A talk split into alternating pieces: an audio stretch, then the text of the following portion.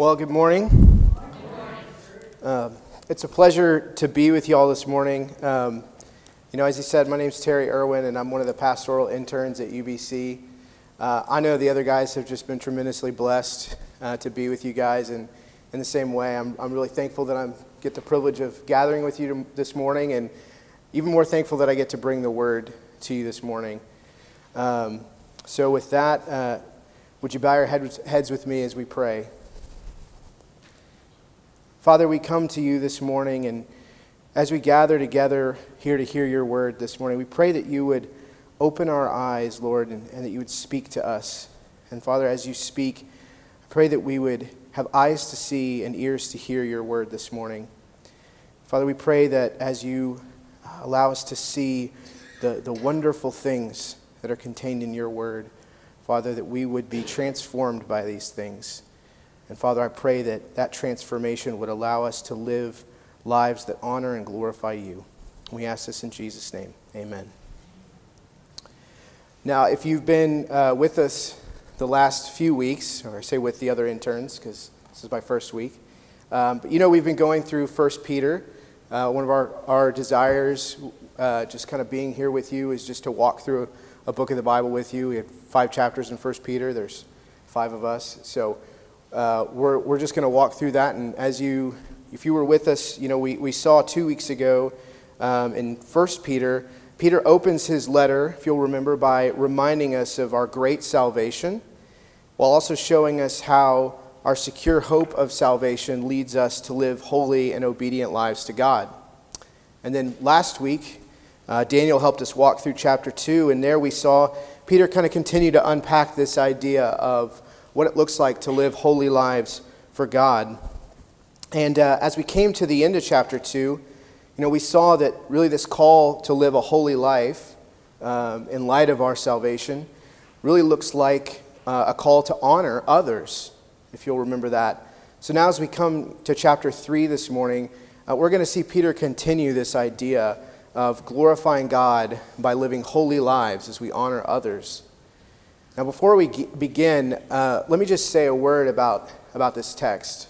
I think more than probably any of the other chapters in this book, this chapter is both long and potentially very challenging. I don't know if some of you guys read it this week. I know we talked, you said you had. And I would just encourage you, that's a good habit, a good thing to get in the habit of doing. I don't know. If you know what the text is going to be, it's just a great thing to let that guide your devotional throughout the week, and just prepare your hearts to really think about the text. As we continue to preach through it, I know Logan's going to be doing preaching next week through chapter 4. So I would just encourage you this week, even just to continue reading through chapter 4. But if you've read through this chapter, you know that this is, like I said, there's a lot of challenging statements here. But even though we could get into a lot of these statements, just given the time and really the aim of what we want to do this morning, what I'd like you to do is, as we're kind of going through it, if you think of things in this text that you really have some questions about or you want to think through some more, I'll just keep those in mind, and then, Lord willing, when we gather again tonight, we can kind of get into some of that more. And it's part of my goal tonight to just maybe open that up to some questions and answers, because I think you guys will find that there's some potentially head-scratching things in this text. That being said, I really do want to spend most of our time this morning kind of looking at a kind of bigger picture of what Peter's doing in this text. And I want us to try to not get sidetracked into all that stuff, at least this morning. And I think, friends, for all the potential challenges that might come about through this text, when we take it as a whole, I think it's actually really straightforward, and I think it's actually really, really encouraging. And so I hope that we see that. I want you guys to see that today as we walk through it. And I think if I had to give you a main idea for this chapter, 1 Peter chapter 3, I think it would be this. God is glorified in our lives when our secure hope of salvation frees us to fearlessly honor others. So let me say that again for you note takers. God is glorified in our lives when our secure hope of salvation frees us to fearlessly honor others.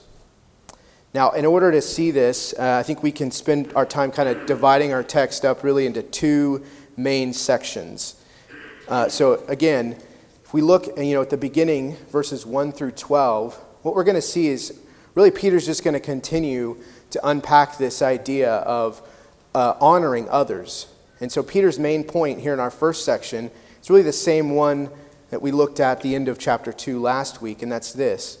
God is glorified in our lives when we fearlessly honor others. So you see that's similar to the main idea of the whole text. But with that in mind, we're also going to see in the second half, in verses 13 through 33, Peter is going to end this chapter. He's going to move from these examples that he's giving us to conclude with some statements about why we can and should glorify God this way. And I think we can summarize this last section like this. Christians can and should fearlessly honor others because we have a secure hope of salvation. So, when you take those two things together, those are our two main points this morning. And again, that first one, God is glorified in our lives when we fearlessly honor others. And that's going to cover verses 1 through 12. And then verses 13 through 33, Christians can and should fearlessly honor others because we have a secure hope of salvation. So point number one, as we look at verses 1 through 12, and we consider this part of our text this morning, if you'll remember back to chapter 2, as I've already kind of hinted at, Peter ends by giving us some examples of who we are to honor or who honors and in what way they honor. And if you'll remember, Daniel kind of walked us through that. We saw these two examples of the government. We are to honor those who are in positions of authority in the government, and then servants are to honor their masters. And so you have this theme there that really it's about honoring those who are in positions of authority over us. So Peter's really wanting us to see that honor really has to do with how we treat those who kind of have power over us. And so he's going to continue that on this morning, really in verses 1 through 7. And he's going to, first of all, apply that idea to marriage. So we're going to see him deal with the issue of marriage. And I think when we look at his commands to both husbands and wives in verses 1 through 7, really what I think Peter's saying is that husbands and wives honor each other by living out God's good design for marriage, right? And so what does that look like for wives? Well, if you've looked at these verses or if you're looking at them now, you can see starting in verse 1, probably already noticed, many of you, that Peter says that for wives, honoring their husband is being subject to them. Now, I'm not sure, when you hear that, I don't know how that sounds to your ears. I know, we can have all kinds of thoughts and feelings about what does it mean for a wife to be subject to her husband? I would just say as a note, it doesn't say women be subject to all men, right? He says now wives be subject to your own husbands. So that's an important clarification to start off. But I think, particularly this statement, it's not popular with my generation. Just, you probably know that. And I don't know that it's ever been particularly, a hugely popular statement. It's always got its controversies and we can always take it wrong directions, but I think probably just good for us to stop here and consider what Peter means and just really ask, what does this look like for Peter? And I think if we just briefly look at this section, he gives us a few hints about what this looks like. So first we kind of see in verse 2, he describes this submission as a kind of respectful and pure conduct. Then in verse 4, you see that he describes it as an internal and imperishable beauty of a gentle and quiet spirit. And then, of course, in verses 5 and 6, he describes the submission of the holy women of old, particularly Sarah. And here Peter says a lot of interesting things about submission that I think we should look at. And first of all, I think, he describes it as a way in which these women adorned themselves. In other words, he's comparing it to jewelry or to clothing. And he kind of already started that off in 3 and 4. And his point here, I think, is that wives, you win your husbands and you bless them and you honor them, not so much by how you dress or the way you try to gain their affection through your appearance, but you win them by your, as Peter says, the lasting beauty of your submission. And I think that's a pretty beautiful picture that he has there. And of course, he compares this to Sarah's obedience to Abraham. Which is interesting. He gives us this example, all right, of Sarah calling Abraham Lord. And if you go back, really, and look in the Old Testament, there's actually only one example of Sarah ever using the term Lord to refer to Abraham. And what's really interesting is that it's a pretty mundane example.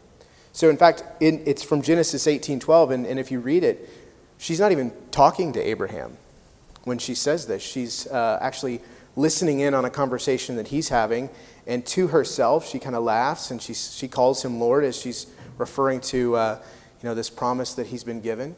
And I think, look, I'm not saying, wives, go home this afternoon and make sure next week you've called your husband Lord. That's not what I'm saying.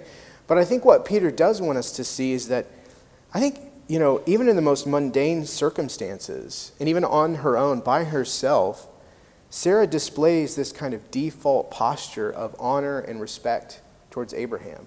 And I think that's really important as we try to kind of get a grasp on what he's getting at here. So I think if you take all of these different examples together and try to kind of make a picture here, I think what Peter's saying, wives, is that more than anything else, submission's not about any one particular action that you do or don't do. It's more about the character and the posture of your heart towards your husband. So how do you view your husband? Do you generally have this desire to want to see your husband lead in a good and healthy way? And when he doesn't, how do you respond to that? Is it with frustration and anger, or is it still with that desire to want to see him lead well? I think that's kind of what Peter's getting at here.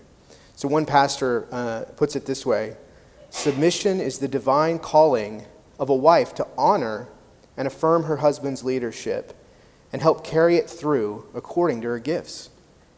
And I think friends, that's exactly what Peter's getting at here.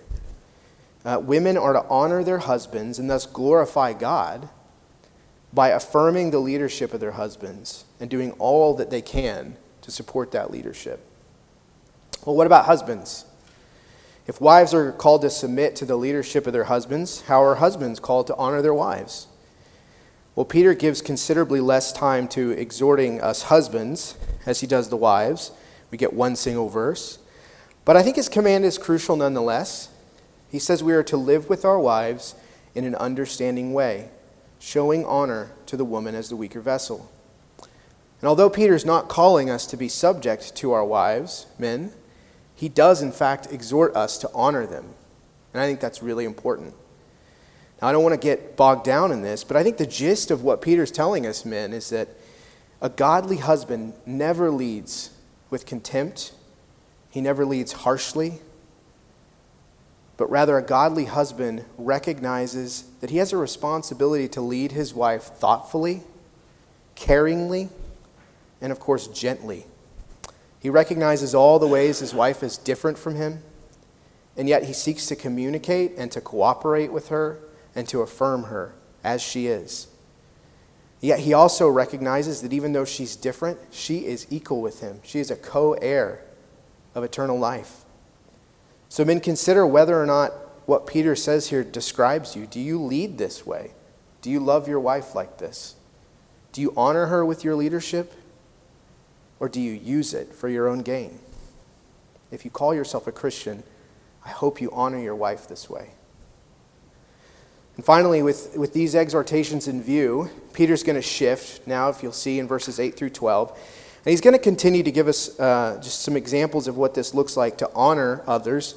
But he's going to open it up now, and he wants us to really just see what this looks like for all of us, as Christians. How do we honor each other and all people at all times, regardless of the circumstances? And, he gives a number of commands here, and we could summarize them, actually, I think, with a really well-known statement, and it's this: do unto others as you would have them do unto you. Does it sound familiar? Yeah, it should. And it's not that surprising that this is really what Peter's saying, right? Because I think in so many ways this chapter, and really this whole book, it's Peter's way of teaching his readers what Jesus said on the Sermon on the Mount, right? It's the same thing that Jesus, of course, says when he is asked to summarize the law and the prophets, and he says, love your neighbor as yourself. That's what Peter's getting at here when he commands us to have unity of mind and sympathy brotherly love, and a tender heart, and a humble mind. Do not repay evil for evil, or reviling for reviling, but on the contrary, bless, for to this you are called. So I think the root idea in this case is that, as Christians, we're called to humbly honor everyone, Christian or non-Christian, when people are nice to us or not. We're called to treat them the way that we would want to be treated. Of course, Paul in Philippians 2 puts it this way: do nothing from selfish ambition or conceit, but in humility count others more significant than yourselves. Let each of you look not only to his own interests, but also to the interests of others. And friends, that's, I think, what Peter's getting at here, right? We're called to honor others by humbly and selflessly blessing them, regardless of what it costs us. But notice what he says there in verses 9 through 12. He says that when we do this, it's actually pleasing to God. When we honor others by doing good to them, especially if we suffer for it, then God is pleased. Of course, that's why he's quoting Psalm 34, 12 through 16 there. That's what that is. He wants us to see, I think, if we honor people in this way, we have favor with God. It pleases him. But if we don't love people like this, then friends, I think what Peter also warns us there by using that verse is that we might be in danger of having God as our enemy. Well, why is that? I think John puts it best in 1 John 4 when he says, "Beloved, let us love one another, for love is from God, and whoever loves has been born of God and knows God. Anyone who does not love does not know God, because God is love." I think it's the same thing that Peter's kind of driving at here. If we say we've been born again and yet we don't love others like this, I think we have to examine ourselves and ask if Christ is really in us. So let's take these examples to heart, right? Let's take back in 2 the examples he gave there, the examples here. I think the overall posture that Peter shows us is that we are called as Christians who live in this world to honor others. And when we do that, it's glorifying to God. So now we're going to transition to the latter section here. And I think as we do that, if most of us are honest, we've been talking about loving people this way. And I think, Christian or not, we would all say we try to do good to other people. We want to honor others. I don't know many sane people who wouldn't say that they try to do that. But I think for many people, and really many of us, our willingness to honor and bless and do good to others, it really kind of goes so far as we're able to get that in return, right? We'll stick our neck out for somebody, but I think the second they take advantage of us, often we're kind of done, right? But friends, I think that's what Peter is trying to call us away from, in these 2 chapters. He wants us to see, I think, that our new identity as Christians and our assurance of salvation, it ought to free us to love people in a way that's totally different from the way the world loves. And that's precisely how he's going to close out our chapter this morning. So as we consider these last few verses, I want you to see that Peter is going to take all of these commands that he's just given us, and he's going to ground it in really 2 simple but really important realities. And these 2 realities really give us the motivation and the understanding as far as how we can actually do this. So first we see in verses 13 through 17, Peter's going to show us that we can honor others, and even more so, we honor God. Why?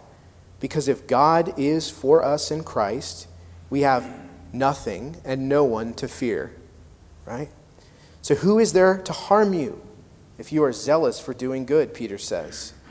The implication here is that God certainly isn't against you if you seek to do good to others. As he said back in chapter 2, it's a gracious and favorable thing if in God's sight, when you're mindful of God, you suffer for doing good.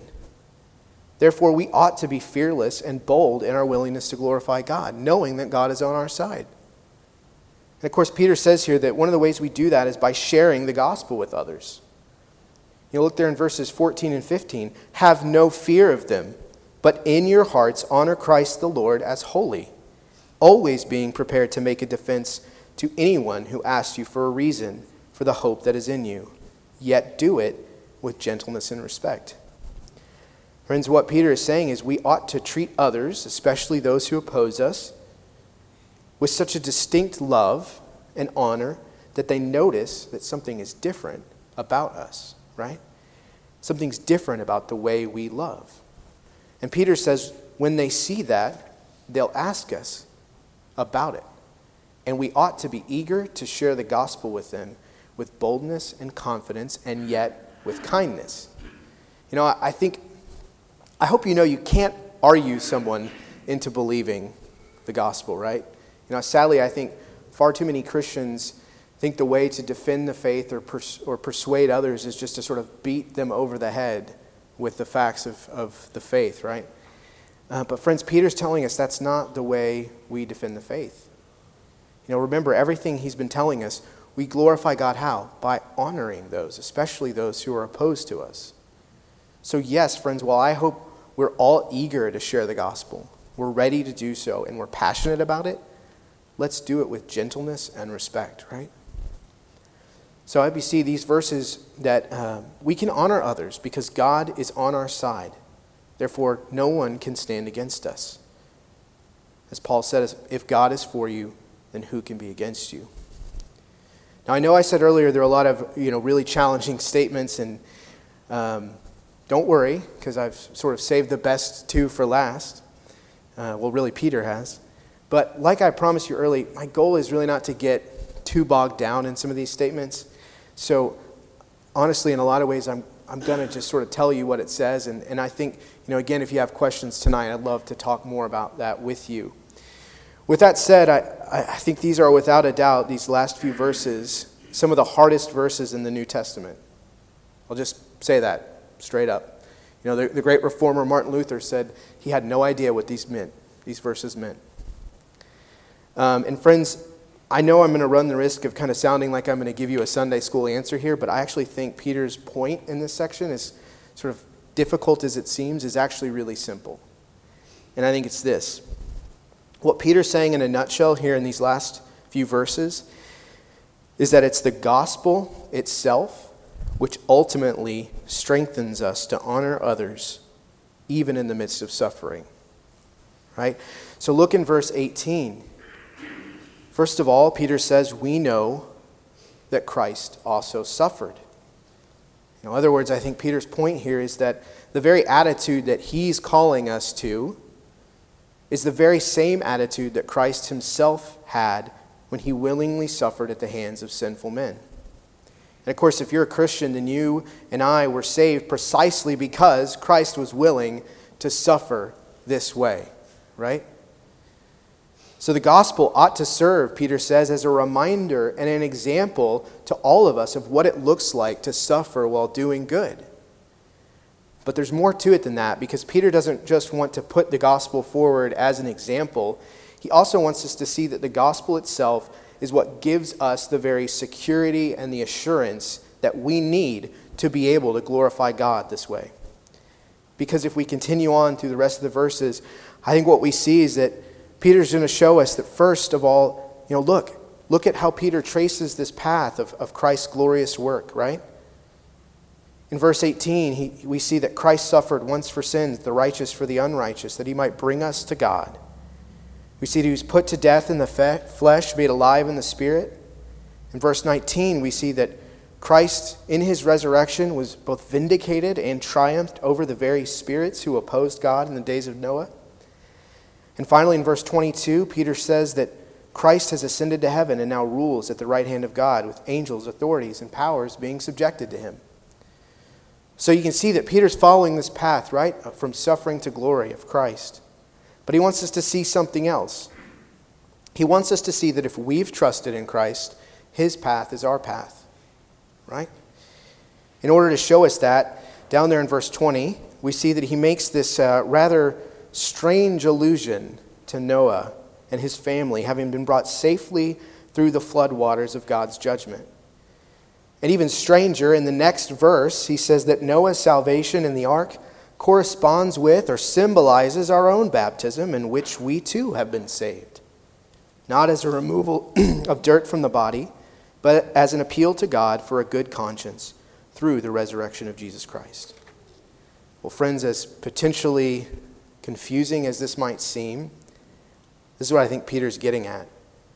I think what he's trying to get us to see is that just as Noah and his family were carried safely through the waters of God's judgment, if we've been united to Christ in his death, burial, and resurrection through faith, all of which, of course, is symbolized by baptism, then we too will be safely carried through the waters of suffering and through the storms in this life.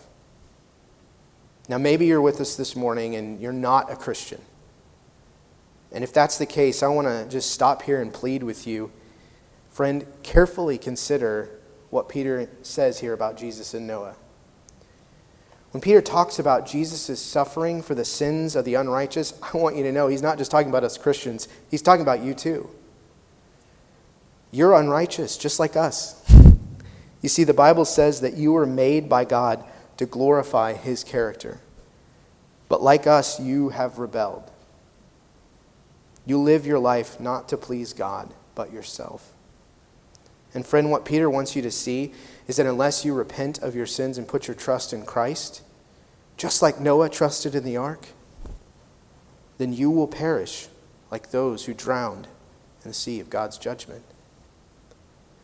And friend, don't wait to do that. You see how Peter says that God's patience waited in the days of Noah. You know, God's patient has been patient with you too. But don't scorn that patience. It will come to an end. So today is the day of salvation. Repent and believe. Friends, I hope you see in this text that God is glorified in our lives when we fearlessly honor others. And I hope you see that we can and should honor others because we have a secure hope of salvation. Pray with me. Father, we are thankful for everything that you have done for us in Christ. Father, we're thankful that through faith we can be united in a death like his and raised to life just as he was. We're thankful for that secure hope. And God, we pray that that hope would compel us to live holy lives that honor you this week. We ask this in Jesus' name. Amen.